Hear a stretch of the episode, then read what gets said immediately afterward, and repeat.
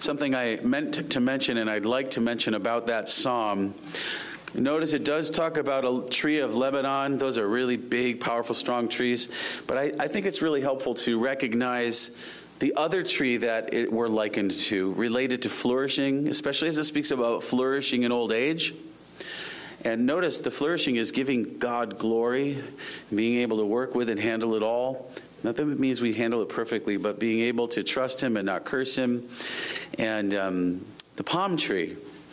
Uh, maybe you might have noticed a little bit more recently with the the winds that came through. Not much more than that, by God's grace, but uh, the whole idea of Hurricane Hilary. And uh, have you seen a palm tree in the wind? It's really flexible. It's amazing how much it can usually endure back and forth and it isn't knocked down. You know, other kinds of trees, like those eucalyptus trees, they can, you know, there's issues of root systems as well, but the palm tree is it's really flexible and pliable. And the Lord uh, often bears his fruit within us. And that's what it says bear his fruit, the fruit of the Holy Spirit love, joy, peace, patience, temperance. These kinds of things are the fruit of the Holy Spirit. He particularly can bear these things as he bears us up on eagle's wings, even in our older age, cause us to flourish by his grace. We can keep growing in his grace.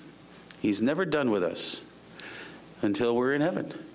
And so there's always opportunities to keep growing in grace. Frankly, uh, I think we can say as we get to different seasons of life, there's a whole new area of learning how to grow in grace, isn't there? There's a whole new situation and things we haven't had to face before. Now we have to learn how to grow in new ways by growing in His grace, facing these things.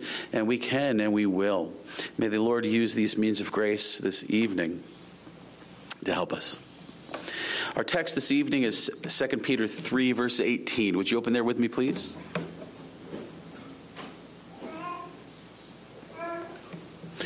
Second Peter 3 verse 18 is our scripture this evening.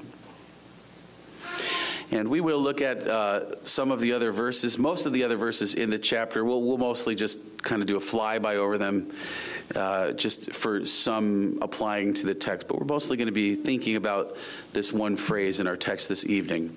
2 Peter 3, verse 18. Hear now the word of the Lord.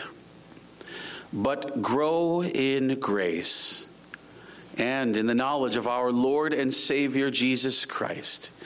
To him be glory both now and forever. Amen.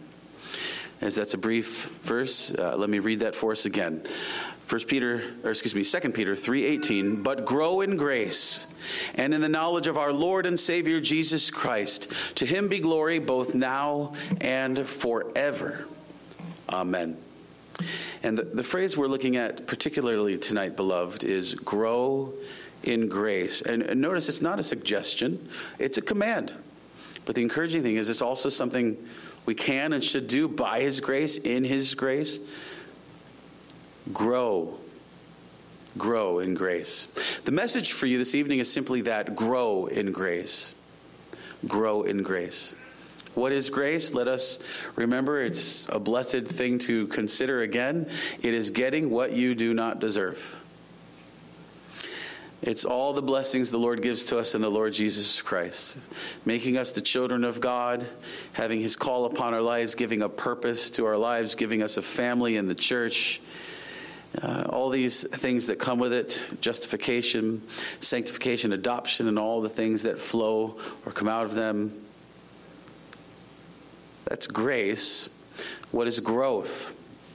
Well, this is my own rough etching of it, so you could look it up later. But I submit to you, I think growth is something like making good use of what is graciously given, in this context at least, to produce spiritual fruit.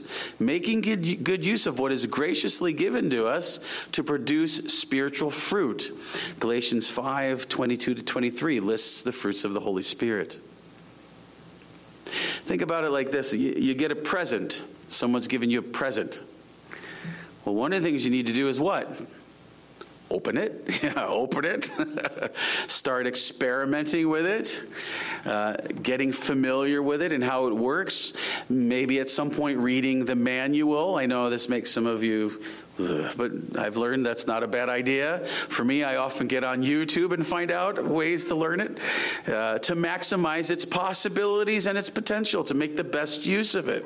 So it doesn't rust or rot for lack of use or lack of using it well, or lack of using it to all that it can do. You know, sometimes we learn how, oh, that button does this, you know.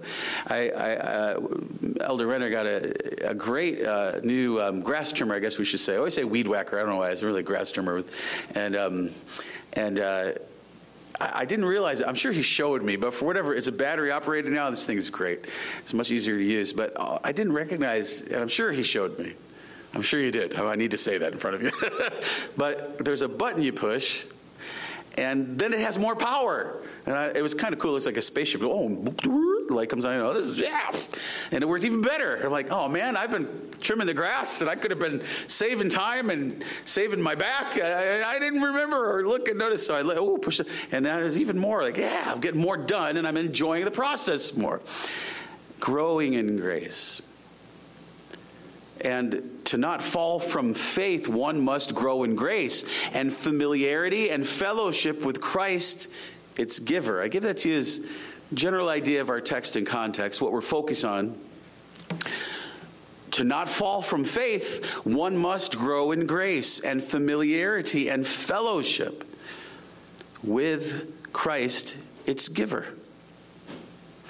Against the attacks of Satan, against the attacks of the world, to fall in faith or fall from faith, if that could happen. Look at verse 17, leading into our text. Therefore, beloved, seeing you know these things before, beware lest ye also, being led away with the error of the wicked, fall from your own steadfastness. Now, last week we had the idea of standing in grace. We stand by grace. We don't stand in our own strength, we stand in grace, by grace.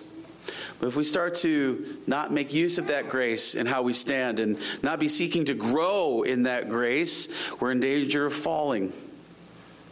We're, da- we're in danger of falling little faith, more fear than faith. We need to be seeking to grow. As is often said, there's no neutrality in life for Christ or otherwise. There's no neutral. There's you're either growing or you're backsliding. And to be backsliding is not going to be good for us, let alone good for God's glory. Uh, this is related to the T in tulip. Uh, one of these phrases we have related to, to, the main tenets of Calvinism.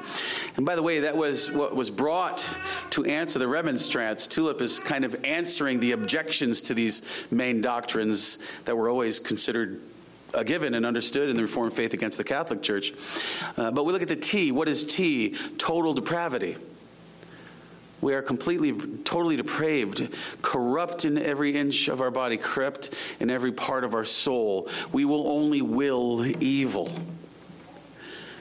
Without Christ renewing us in his image, and thus we will have a new will that wills after him, Psalm 110, verse 3, in his power.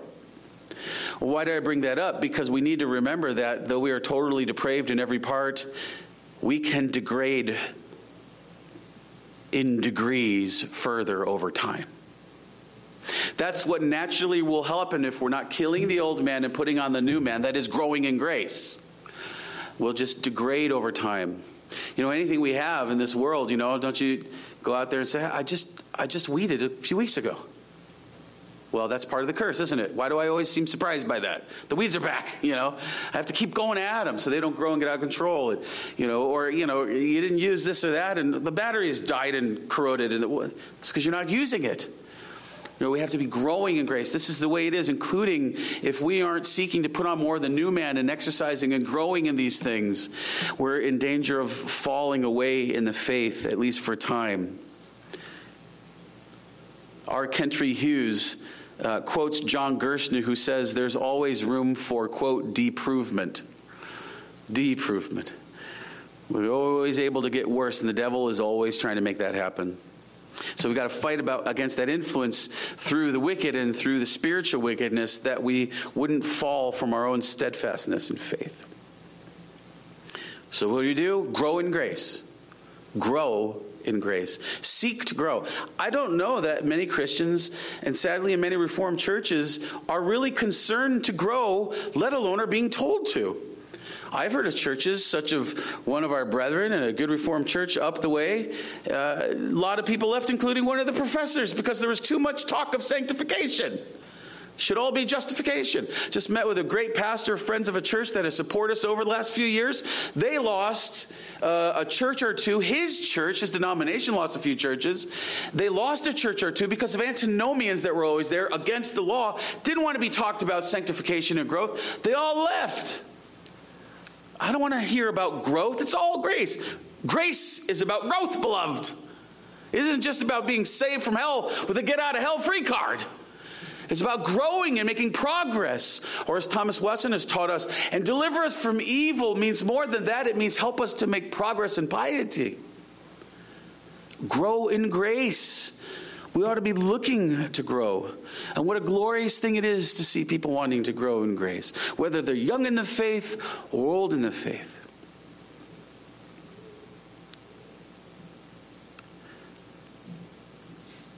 Jesus will help us with a movement of reform. We don't have to be about deprovement. We can grow in grace by effort to grow. The Greek word for grow could be cause to grow. It's really the same thing, but somehow I think that's helpful to draw that out. Cause to grow. Think about what you do just, you know, with your grass. I mean, we want to improve our grass and we're going to we're watering it better and guess what's happening? The craziest thing figured out how to fix our sprinkler system. I still have to figure out how to make it obey and do it only once on the days I've told it to. So here's what I do. I'm so smart. I could I used to know how to operate this thing. I'm gonna have to figure out. But in the meantime, with business, I have it on for one day or so, and then I turn it off the rest of the week because it just keeps going on and on and on back in front yards. I'm telling you, our yards look great. I've never seen our grass look so good. Yeah, we are causing it to grow with water. And to get the water, we had to fix the sprinklers. They don't fix themselves. And guess what? I've been here 13, 14 years now. You always have to do this. you know, things break, things have to be fixed. You have to keep doing these things to keep things growing. But boy, I love looking at my lawn feel like I'm in the Northeast again, you know, like, or our lawn out here, the Renners, you may or may not know, they're constantly working, fixing things. Mrs. Renner is, we should call her super sprinklers woman, you know, she's always fixing something.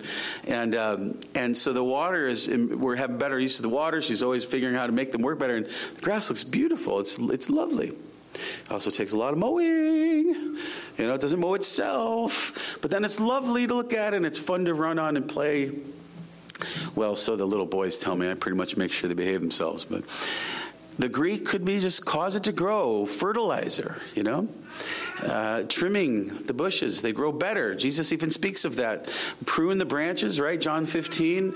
He's the vine with the branches. There's some pruning that goes on to bring even more life. I'm pretty excited about my orange tree this year. And I know you always got to hear about my trees in my yard, but you know, that's about all I got. I'm old, you know? like I, I spend a lot of time with my trees, you know, in my lawn. And, um, they're really taking off, but it's just year after year, pruning the bad stuff, and they're just getting strong. Our lemon tree's really taken off, and it's such a joy to see the fruit. The only reason the fruit is growing is because we're seeking to cause it to grow. Neglect, they'll die. Cause it to grow, watch it grow. Still, God can and does even use the devil's attacks and your afflictions to prune you and cause you to get closer to Jesus, the giver of eternal life and abundant life and more peace. Remember, we've studied recently Wednesday nights affliction is better than sinning. And affliction, Psalm 119, God uses often to bring us closer to Him, to cause us to grow in ways we don't when we're not growing closer to Him. But when we do, then we say, It was good that I got closer to God. How often does that happen? By affliction, by difficulties, by the attacks of Satan. Remember uh, the Confession of Faith, chapter 5 on providence, section 5 even shares about how God even uses our sins, even to our own benefit. Not that He's approving of it, but He uses it. Because it keeps bringing us to grace, keeps bringing us to experience His grace in new ways. How do we grow in grace? Well, it's related. Do this by the knowledge of our Lord. Grow in the grace and knowledge of our Lord, Paul writes. Knowledge. Go figure. Study. Reading your Bible giving yourselves to the systematic theologies, giving yourself more than anything to, in our case, the Westminster Standards, but the standard confessions and catechisms of the church. Why were they written? Go read the beginning letters of the Westminster Standards. They were written for you to grow in grace. They were written to pastorally help you and lead your family in growing in the main teachings of the scriptures of what you are to believe and do. And as you grow in knowing those things, growing and knowing more about those things, you grow by the grace of Him blessing you with His Word. One of the means of grace is the reading and preaching of His Word. So you learn more about Him.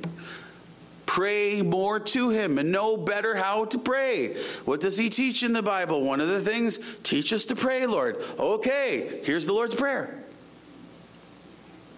The shorter and larger catechism, teach through the Lord's Prayer to know even more about what it's teaching us. Make use of such things.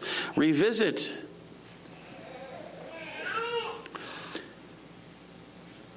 Walk closer to Him. Walk closer with Him.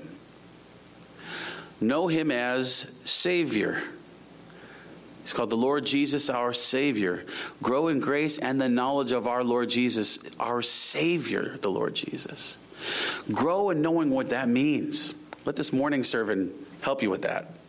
How wicked and rebellious you and I are, how much we don't deserve anything, how gracious God is in His sovereign election to make us His inheritance and stay with us because of the mediation of the Lord Jesus Christ. You know, Deuteronomy, I don't know. I never heard anybody preach through any of the Pentateuch. And that's no praise in me. I said, oh, might as well start with Genesis. We've been going through. But all the blessings that we've had together going through the first five books of the Bible, and God willing then to move into Joshua, and all the redemptive history and how it builds, and then studying together Sunday evenings, Lord's Day evenings, the Westminster Standards of knowing how these things of redemptive history work together for these main truths. What a blessing. Know him as Redeemer, Savior. Know him as we're studying the larger catechism at night right now. Mediator.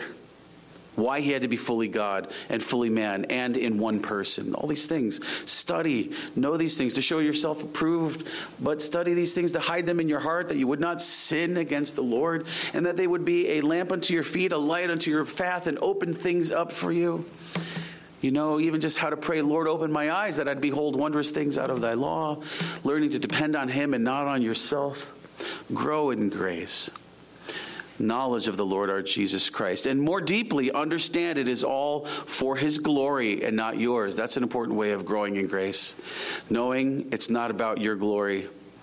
It says, To him be the glory even now and eternal ages and in eternal ages kind of giving you the, the Greek, the way I've read it, but to him be glory both now and forever.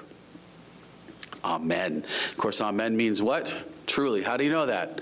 You've been around the church a while, right? Amen and amen. Truly, truly. You can trust this. It's for his glory.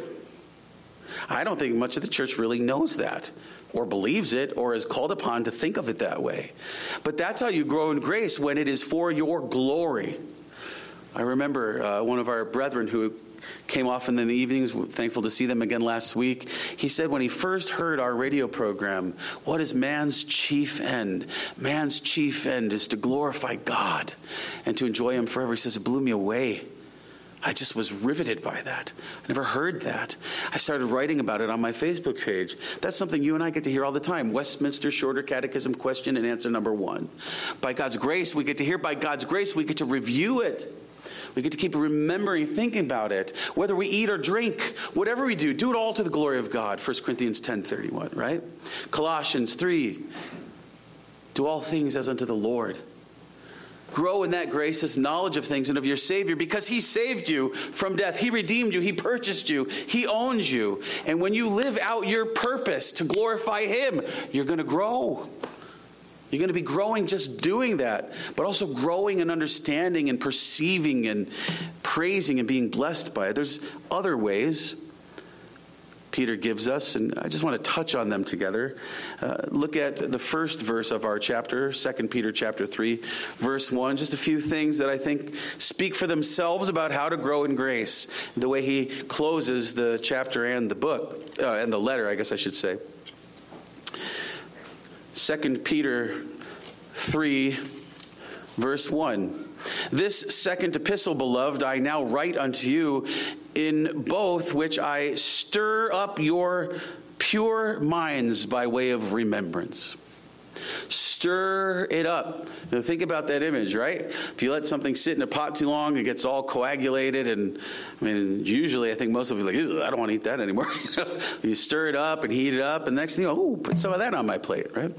Um, stir things up. Stir yourself up with uh, pure minds. Pure minds. You hear that word pure? Purity? The pure in heart shall see God, Jesus says.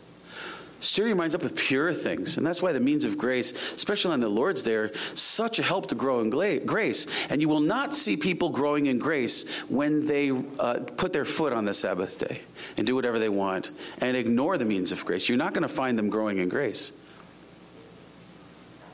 Uh, by way of remembrance. Remember that, how much did God say in Deuteronomy 8 and again this morning in Deuteronomy, Deuteronomy 9? Remember, don't forget. Remember, don't forget. We are so easy to forget. So the Sabbath, what does it say? The commandment to be remember the Sabbath day. Our catechisms ask, why does it say remember? And it has an answer for that. Yeah, let's study, let's grow. Stir yourselves up. Or as Hebrews says, provoke one another unto love and good works. You know, I always think of the elbow, right? If we're going to provoke someone, let us, let's, hey, come on, let's do something good. Come on, grab my elbow. Let's go. Let's do something. Let's praise the Lord. Let's go serve somebody verse, uh, verse 2. How do we grow in grace? Well, stir up pure minds of remembrance. Verse 2 that ye may be mindful of the words which were spoken before by the holy prophets and of the commandment of us, the apostles of the Lord and Savior. Notice Lord and Savior again, reminding us about the Lord and Savior as all of the prophets and the scriptures are speaking of him. Remember the end of the Gospel of Luke. Jesus says, The law, the Psalms and the prophets all speak of me.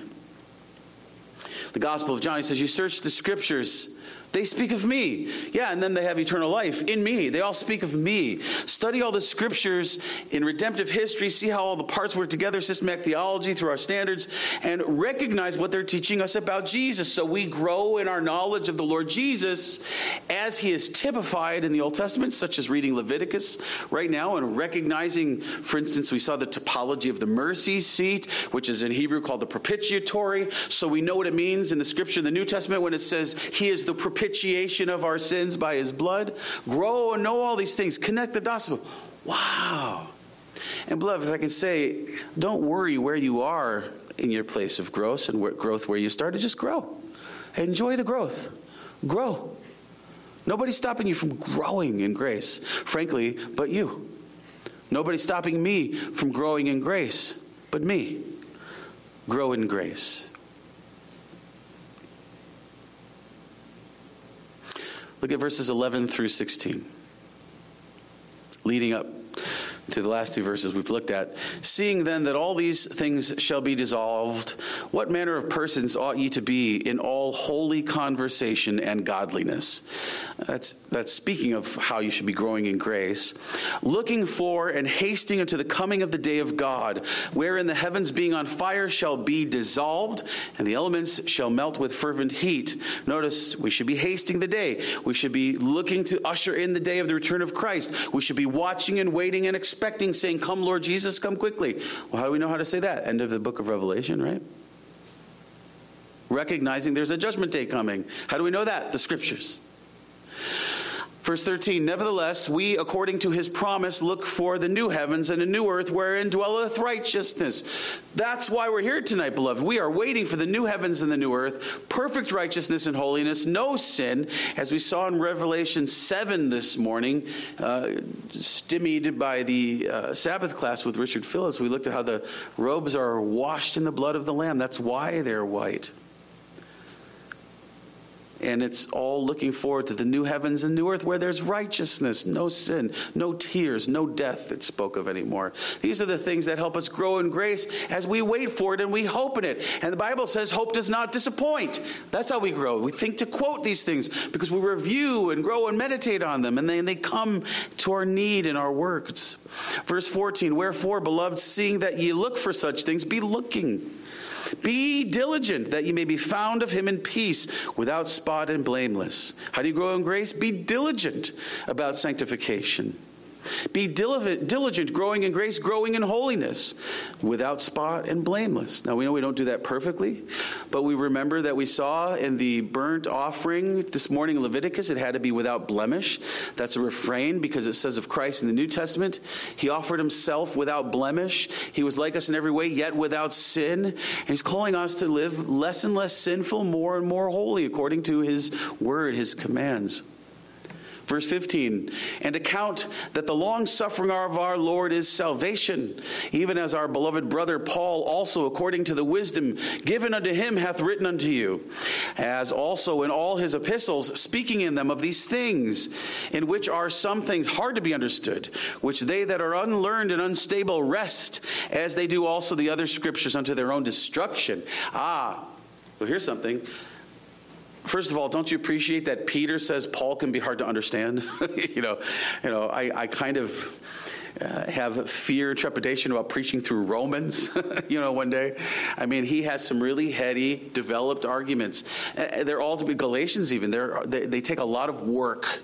He doesn't say don't be bothered about the work. He actually says study, study, make sure you understand what's being said. Long suffering, be patient. You want to grow in grace? Be patient. James says, let patience have its perfect work. What happens? What is the word patience? Hupomone, remember we studied that years ago in our suffering together? Bearing under, holding up under the weight. That'll make you grow in strength and muscles, right? I mean, if we don't lift weights, what happens? You know, doink, right? The cartoonist, you know. That's what happens with me. I, I look at myself and I'm like, man, what's going on here? Well, Nothing. That's the problem. you know? I used to wrestle in high school and I looked different in a lot of ways. You know, it had nothing to do with my hair. That didn't pull the hair off. I had lots of hair when I wrestled, but but I don't really do physical exercise anymore, and I, I need to get to it more and more. But we shouldn't expect any growth if we're not bearing under. Bearing under. You know, I, I like to joke. I don't do this too often unless I feel safe. But sometimes I'll see somebody at the Y, or I'll see a man in the in the store, and I'll walk up to him. I mean, big muscle. You can tell the guys lift weights. How can you tell? How can you tell his muscle? Muscles have grown really big. How can you tell? Because they're really big and really defined, and that doesn't happen. That growth doesn't happen without diligent work and bearing the weight, right? And I'll, I'll go to them sometimes, they'll say, Hey, I just want to encourage you. You keep at it. You might look like me one day. You know, just it's a joke. Cause I, and thankfully they laugh. So far, I haven't got pounded for that, you know. But I'm really meaning it as an indirect compliment, you know. But I shouldn't expect to have muscles like that unless I'm working and diligent and bearing under. But the bearing under of that weight and patience is going to help us grow. Recognize that as you bear under in God's grace, as you stand and resist Satan by God's grace, you are growing in that very effort. Continue in it. And don't be so quick to just not want to have to think hard and study all that is said in the scriptures and how it relates together. Peter is saying if you don't want to work hard to think through the logical system of what the scriptures reveal, you're gonna, he doesn't say this, but you're going to be like what James talks about that guy that's just back and forth all the time, like the waves. He's never grounded. What did Thomas Watson say? Remember, uh, in the beginning of his book that we studied before the Westminster, the, the last membership class, it was his preaching uh, through the shorter catechism. And he said, This first thing I'm doing is I want you to know you should be stable. You should look to be grounded and stable in the faith. Too many Christians, he says, we don't know, we never studied the catechism, we don't know what anything. We're just all over the place because we don't want to study and see how it works. And the danger is, you see what can happen? Beware lest you be led away with the error of the wicked. Because the last verse they wrest they they wrested unstable unlearned. They don't really know what they're doing and they don't want to be bothered to be taught. And so they end up not correctly understanding and teaching the scriptures in their context and in the overall context as king of the Bible and how it all relates ultimately through the funnel of the word covenant. And they miss things about Jesus, and they're going to miss things about the way church is to be done, and they're going to miss the blessings on them and their family. You got to be willing to study. You want to grow in grace, you got to study. You got to make use of the tools available.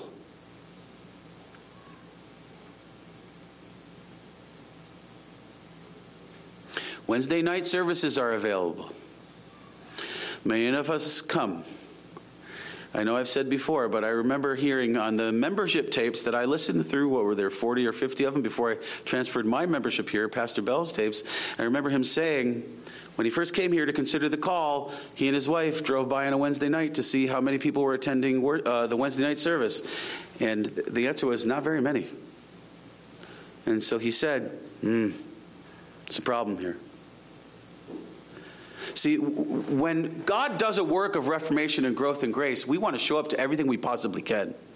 We know we need help to think about God, and we're more likely to do it with His people under a, concerted, deliberate effort, working with tools that are time tested, and under teachers who have proven to be faithful over time whether it's the live pastor and elders or videos and books we're making use of. And we should more and more be showing up for Sabbath class and Wednesday nights. Now, these are not required, the Sabbath day worship is, but recognize men's studies, ladies' studies. I don't know about you, but I often feel like I can barely get there on time. I can barely be ready for those studies on time. And every time I leave, I say, Thank you, God, for getting me here. I grew tonight. I needed this and I wasn't going to get it making excuses. Sacrifice. Because you grow in grace with Jesus when you grow with his body. Together, exercising. Beloved, make use of the means of grace. What are the means of grace? Westminster Shorter Catechism 88 says, What are the outward means whereby Christ communicateth to us the benefits of redemption? The outward and ordinary means whereby Christ communicateth to us the benefits of redemption are his ordinances, especially the word, sacraments, and prayer, all which are made effectual to the elect for salvation. The Word of God, and as we know from the larger catechism, especially its preaching, the sacraments, which are now baptism and the Lord's Supper, and prayer. We have prayer on Wednesday night service, right? We spend time in that. Let us be trusting we're growing in that. It may not always feel like it.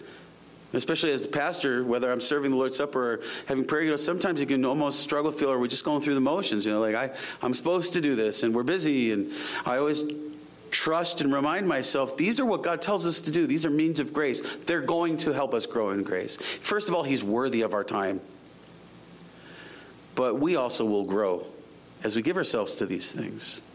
But those things particularly happen on the Lord's Day in worship, morning and evening. So remember when you sang Psalm 92 tonight, the psalm for the Sabbath day, it speaks of morning and evening worship, and it describes you even into your old age as flourishing with the grace of God that He's given to you and how you can handle life.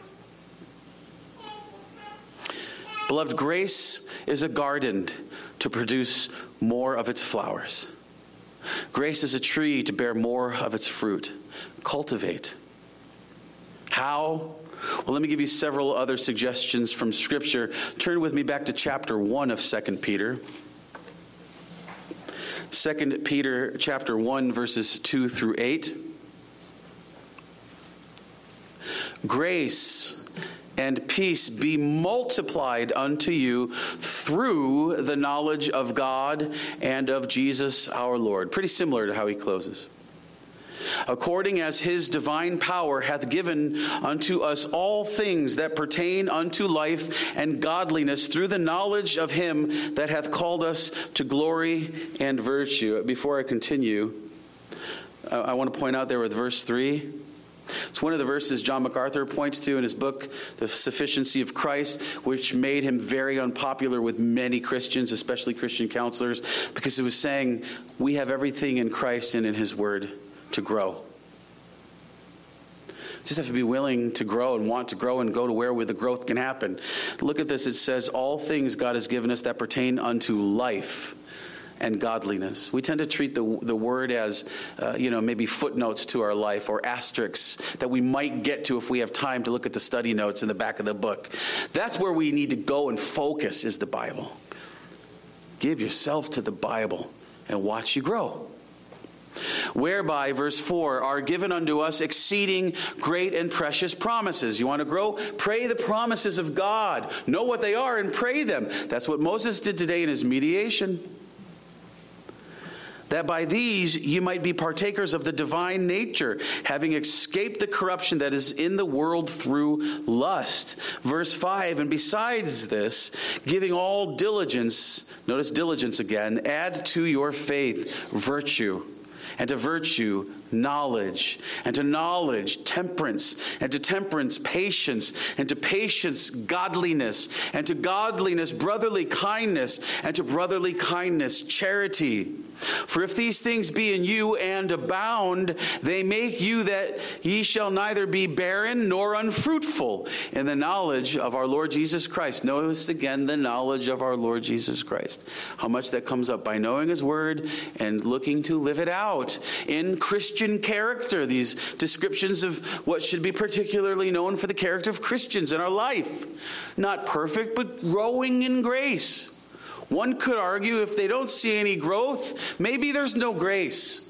If there isn't any fruit, then maybe there's no faith.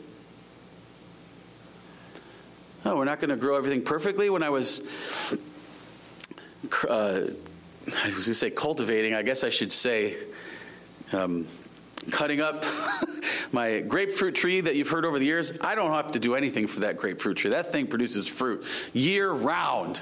I'm waiting for my orange tree and lemon tree to get the idea and follow its example. But it was funny, this one grapefruit that came off because I was just trimming, and you know, there's so much fruit, I didn't even worry. I cut the fruit off where I want to be in nicer shape.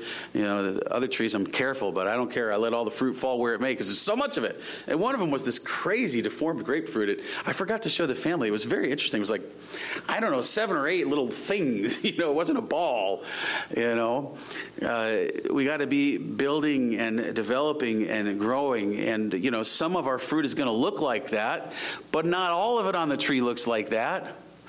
You know, be working to grow, and some of that fruit's going to be good, and most of it will get better and better over time. Look to grow fruit. Turn back with me to 1 Peter chapter 2. 1 Peter chapter 2. Verses 2 to 3.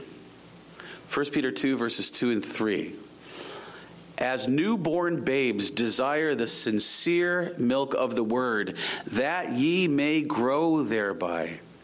If so be ye have tasted that the Lord is gracious.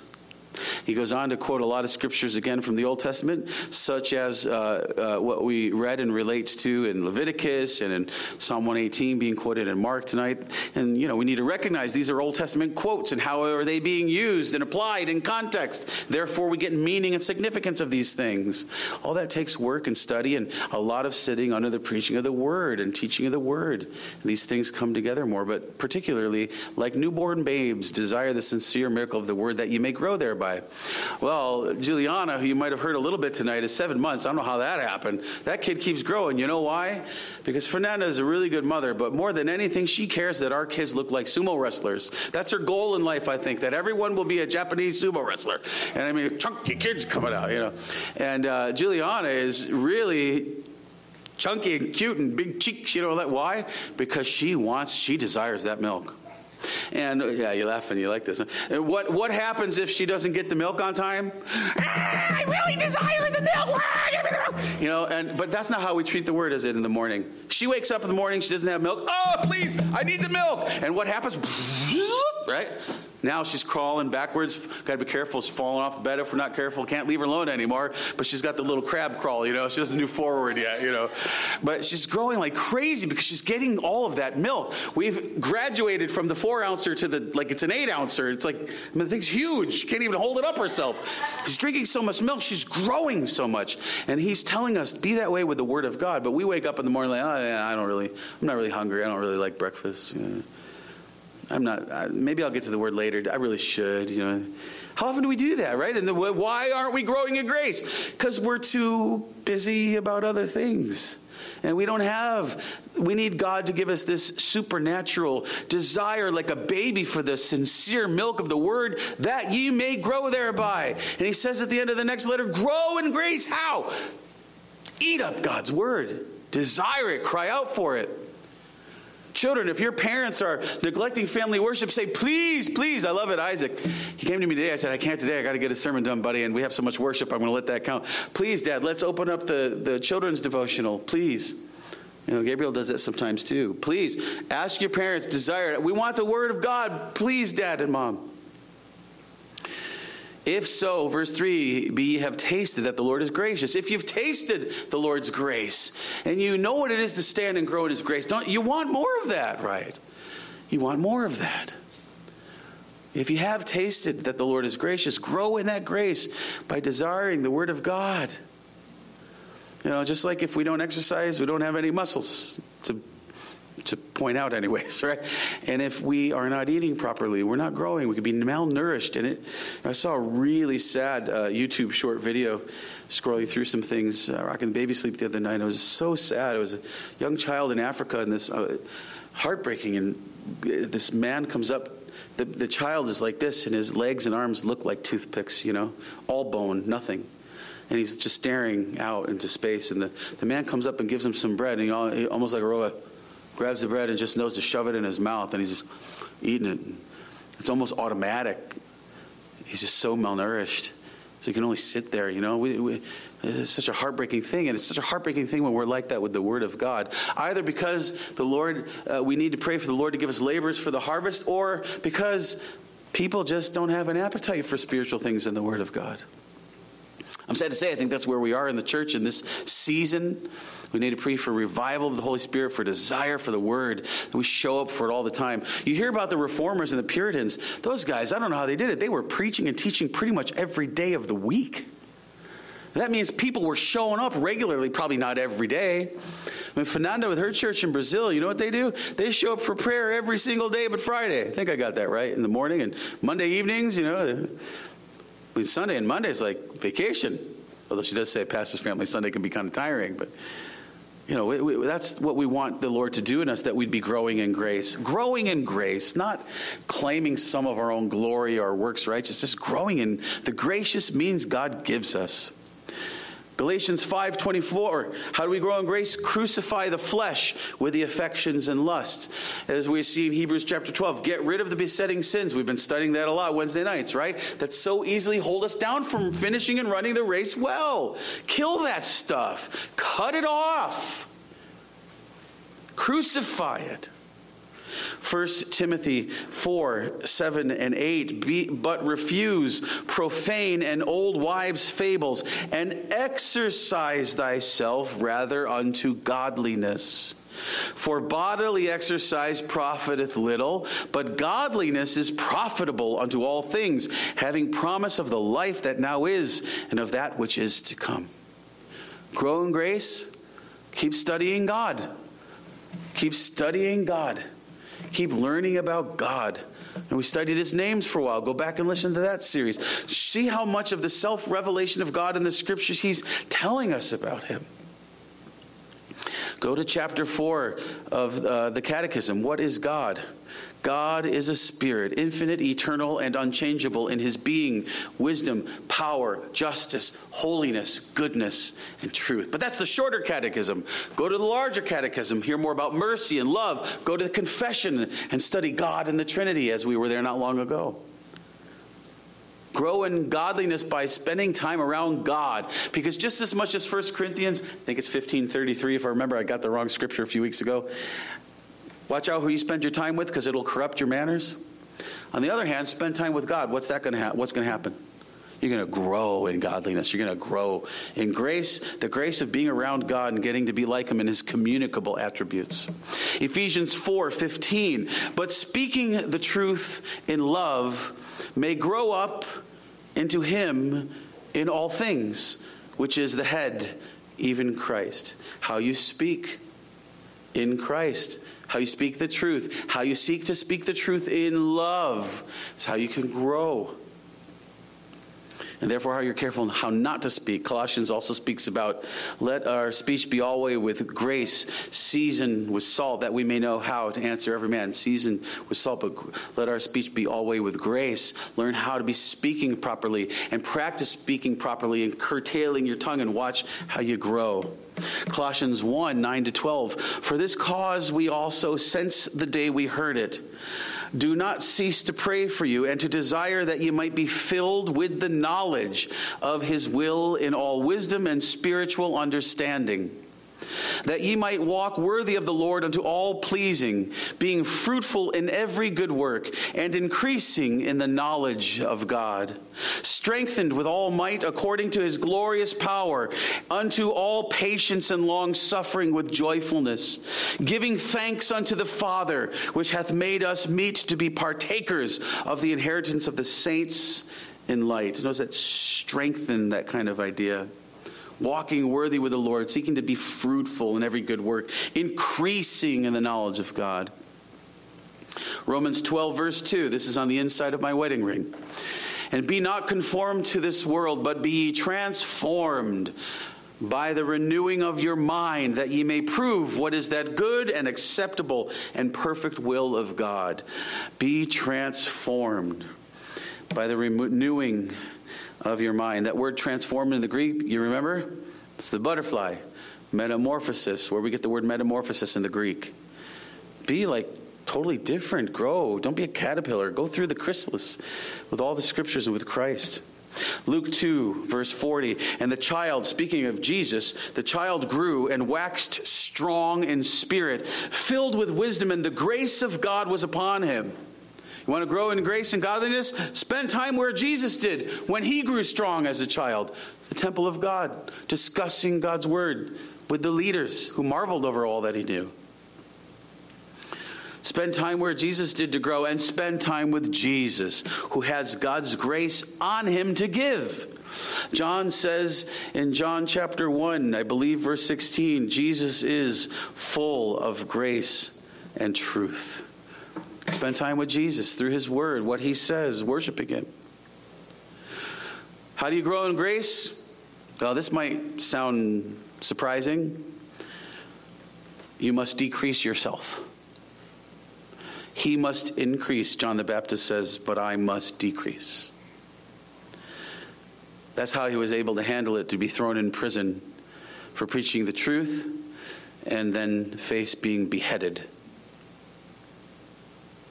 Luke 17, verse 5 ask Jesus to increase your faith. You need to grow in grace? Increase my faith. Help on my unbelief. Help me to believe and trust in you in these things, Lord, that I would act upon them and make, take advantage of them, make use of them. 1 Thessalonians 4, verse 1 Furthermore, then, we beseech you, brethren, and exhort you by the Lord Jesus, that as ye have received of us how ye ought to walk and to please God, so ye would abound more and more abound more and more with that idea of walking. I almost can see like jumping and moving and skipping, you know, and isn't that how our children follow us and when they're growing in relation with us and sometimes because of strong correction and they get why or sometimes because of great mercy and forgiveness and help along to do something better, they start have this kind of skipping and running and hugging, you know. Abound more and more in his grace.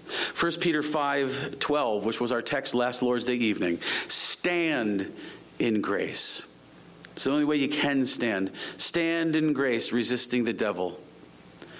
Not your own works or worthiness, it's all His grace. But standing in that grace against the devil, grow as you plant your roots deeper into it and bear more of its fruit.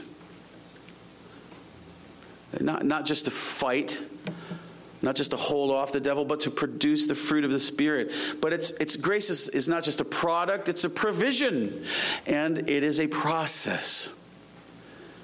Growing in grace is a process.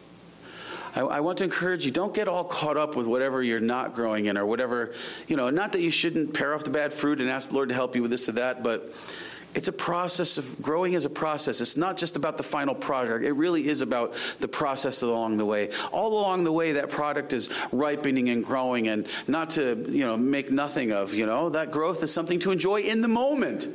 I'm, I'm not the right apple yet, but look, I'm look where I am. I'm not just a bud anymore. You know, grow. It's a process, and embrace the process.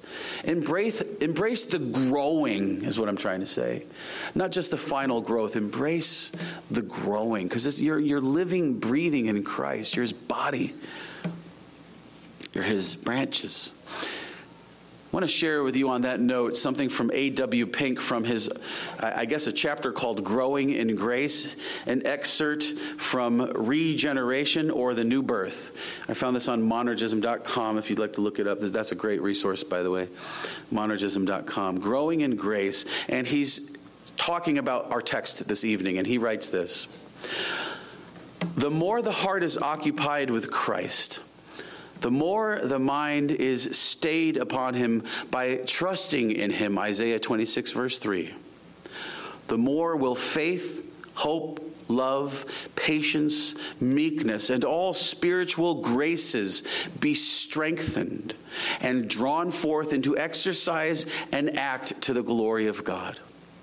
The manifestation of growth in grace and in the knowledge of Christ is another thing. The outward visible thing that people can see is something different. The actual process of growing, he continues, is not perceptible either in the natural or in the spiritual fear. You don't necessarily see it. But the results of it are mainly so to others.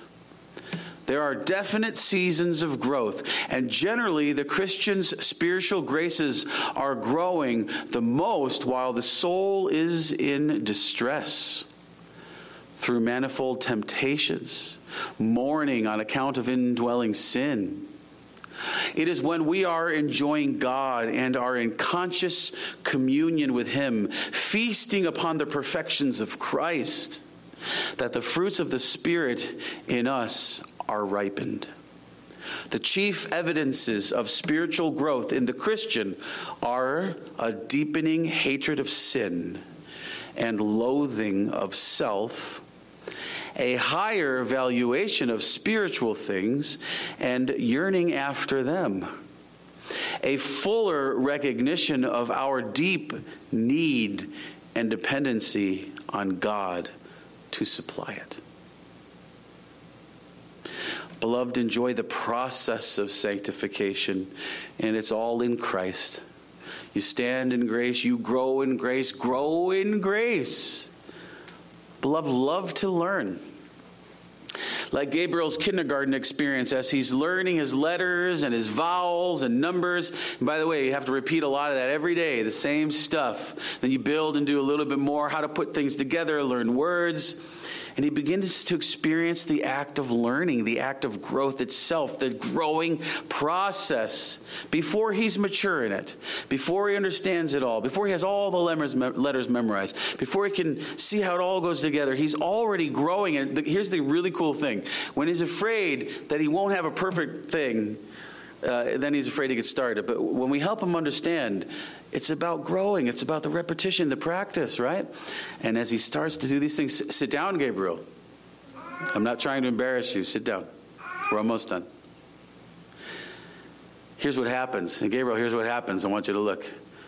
When he starts to experience the growing and understanding, he just lights up and smiles. He can't help himself. The experience of growing itself, like for all of us, when the light bulb goes on and I don't really get it all, but I'm moving. You know, my Greek professor used to say, when you're studying the Greek, I know it feels like you're under a cloud, and trust me, the cloud keeps moving. It feels like that every week, but then that cloud's gone where you were and you get it, and it's like, ah, oh, I see, I understand. I, it's just great to learn. Learn for the sake of the experience of learning, not just the product like you want to be Mr. Know It All. Knowledge puffs up, love abides, right? That's the Bible. But learn for the sake of learning. Just love learning. Be a lifelong student of everything, of God's providence in the world and of his scripture, his special revelation. I should say his general revelation. Psalm 19, the first part is special revelation, the word of God. Grow and enjoy the growth. Smile just for the experience of growing at the moment. Listen at night, and you might even hear the ears of corn growing. Be blessed getting to know Jesus. Be blessed loving him more and experiencing and expressing his love in new ways each day as you mature in the faith, as you mature in Christ, as you stand with Christ, as you stand by Christ, as you stand in his grace alone, and you begin to flex your muscles and eat of it and experience, I'm growing. I'm not the person I was. I'm not who I'm going to be, but I'm not the person I was. I'm starting to see and get some of this. This is great. I'm having more joy. I'm having more peace. I'm having more fruits. I'm having more self control as I discipline myself to know these things and try to put them into practice in godliness. Oh, what a glorious thing it is to grow in grace. And by God's grace, last Lord's Day and this Lord's Day, we're majoring on grace. And so the call tonight by Peter is to put a little more of that into practice. And the message for you again this evening is this grow in grace. And one of the means of growing in grace is prayer. Let us pray. Lord Jesus, thank you for you Help us to grow in our relationship with you. Help us to grow in our knowledge and love of you. Help us to grow in knowing and experiencing and appreciating personally all that you have done for us as you reveal yourself and your redemptive work in the scriptures. Help us to grow in understanding for ourselves your words, it is finished, and you will see me in paradise. Help us to grow in killing the old man and putting on the new. Help us, Lord, to appreciate the growth we see, but also to even see and enjoy what can be known of our growing at the moment. Lord, let us just love the process. Let us enjoy the exercise. Let us enjoy and desire to feed of the pure milk of your word that we would grow thereby. We ask your blessing on these things through the means of grace of prayer, that you would bring these prayers to the Father and encourage us, just as the Lord answered, and because he heard Moses, so he hears especially you, his son, whom Moses was prefiguring, and he answers.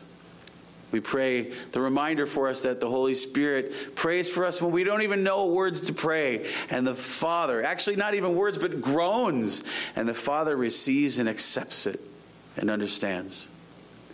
Lord, if nothing else, let us grow in our groaning to grow in grace. And then give us words and sentences and paragraphs and help us to give ourselves to the letters and even the difficult things of the letters of Paul and give ourselves to studying through books of the Bible, eager every morning, to study our catechism, preparing for each Lord's Day evening, excited to start on Monday. I'm asking you to help me with that. More repetition through the week. Just as we learn our letters and our numbers and our words and reading and math and equations, Lord, let us be growing every day with you in your grace and finding ourselves standing stronger and stronger in your grace against Satan and against the world that would be looking to trip us up and cause us to lose faith. We pray that you bless us graciously as you command us. And as we respond and ask, let us grow in grace, Lord, and help us to make use of the means of growth in grace. We pray in Jesus' name, and all your people said,